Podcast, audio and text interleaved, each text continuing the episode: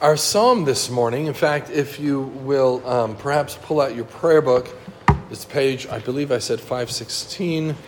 And forgive me, I did not look up uh, the page number in the Pew Bible, but if you want to look in the Pew Bible, I preach from the New King James, which is the Pew Bible, but it's not going to hurt you to look at the one on page 513. And it's um, Psalm 138. So, Psalm 138 starts with, I will praise you with my whole heart. The verb there is also translated as thanks and confess. St. Augustine, in his commentary on the psalm, suggests that most of us are used to confessing sins, at least I hope we are. We probably want to get more used to it every day. Yet we also confess our belief in the creeds. We also, says St. Augustine, confess our praise and thanks to God. And such confession, he continues, in reference to this psalm, are we now going to hear of praise of God, of thanksgiving. So that verb, uh, as confess, means that giving forth of that praise and thanksgiving. The context of this confession, of this praising and giving of thanks to God Almighty, is the presence of the gods. Look at the text.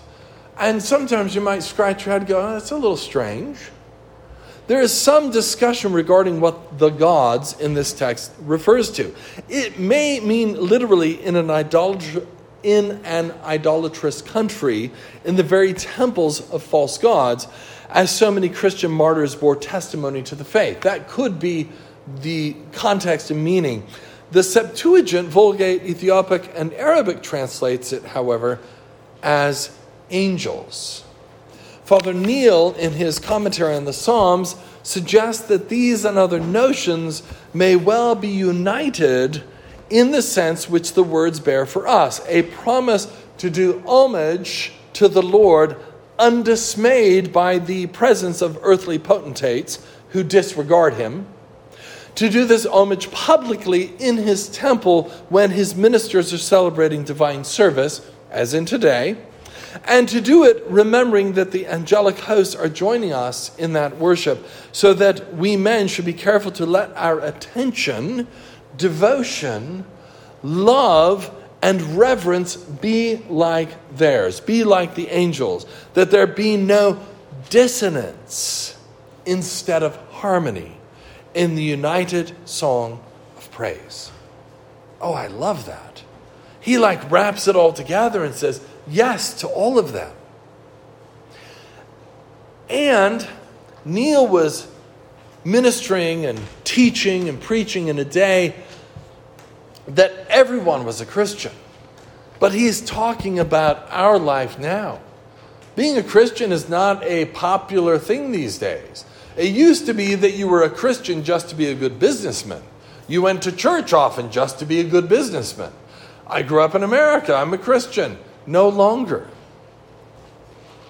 So we are doing homage to the Lord God Almighty in the presence of a world that doesn't, mostly. We're doing it in our hearts, is the idea, right? Throughout this whole service as the divine liturgy moves forward. This confession of praise and thanksgiving that we are doing here today is to be done with the whole heart. Father Reardon has this comment on the heart The confession of prayer is interior.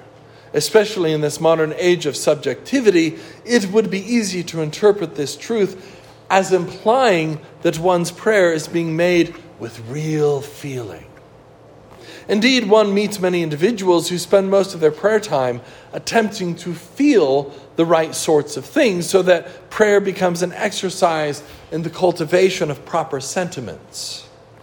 Or worse, one meets those who have actually stopped praying because their hearts are no longer in it, so that they do not feel sincere.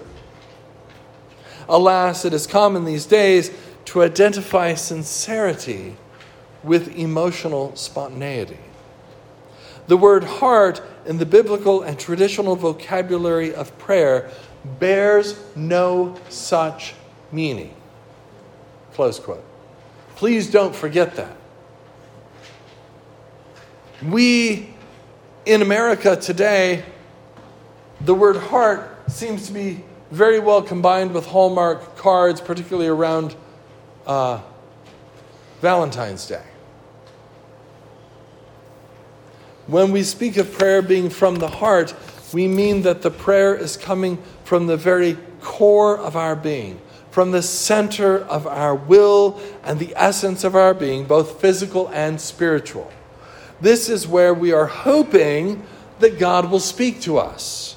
This is where we are trying to be in order to listen. This is where we are trying to be, to understand, to, to be in the center of our being in order to listen for God's voice.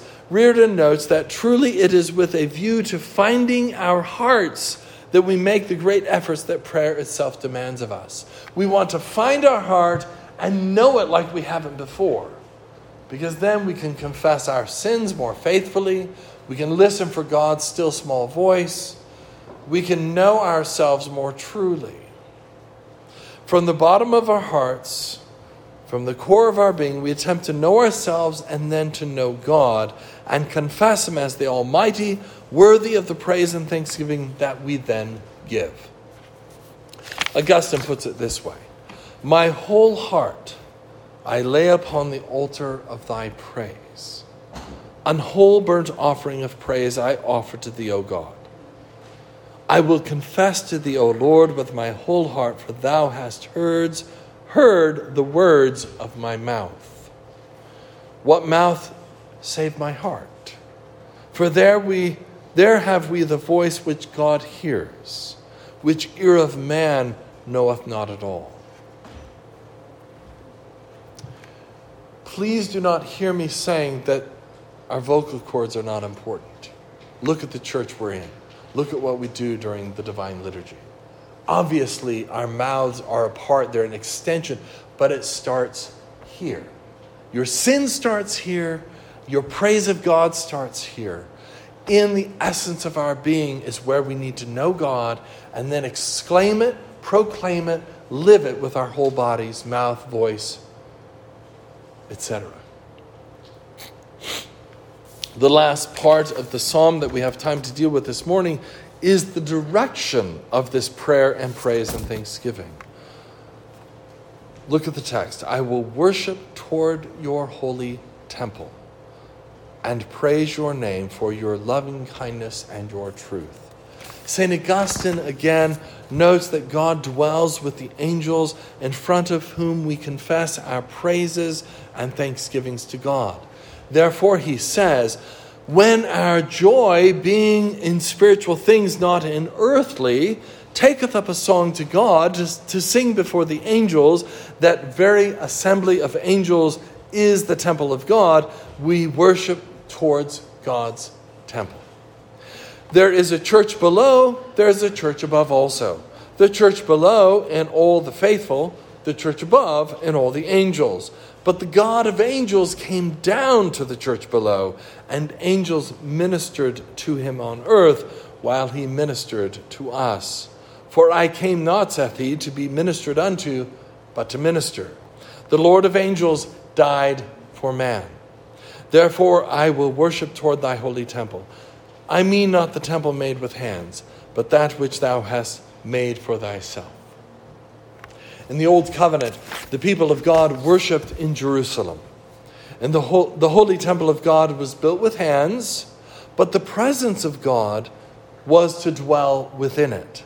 Daniel, in exile in Babylon, opened his windows towards Jerusalem and knelt in prayer, facing the presence of God in the temple.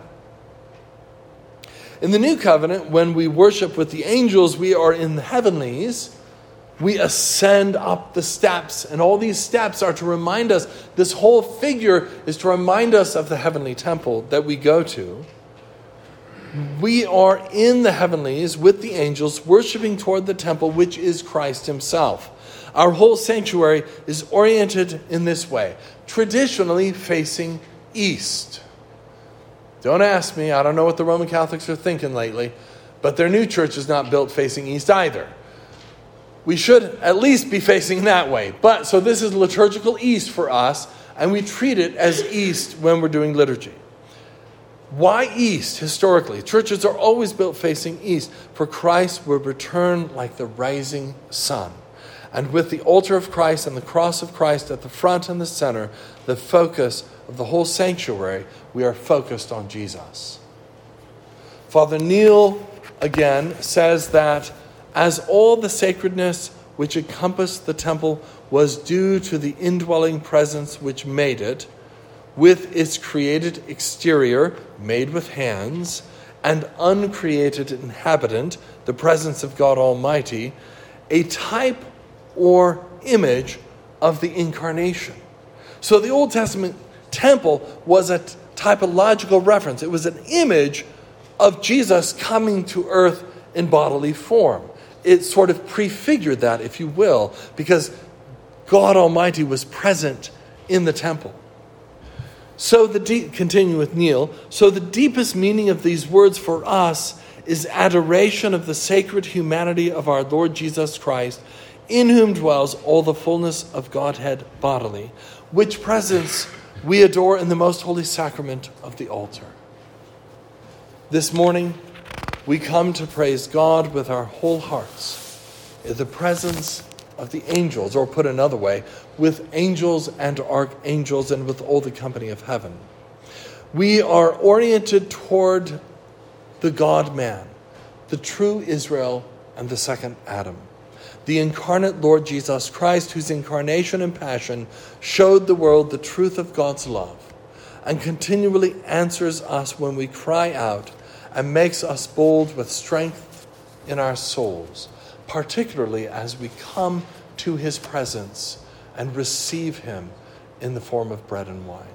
Amen.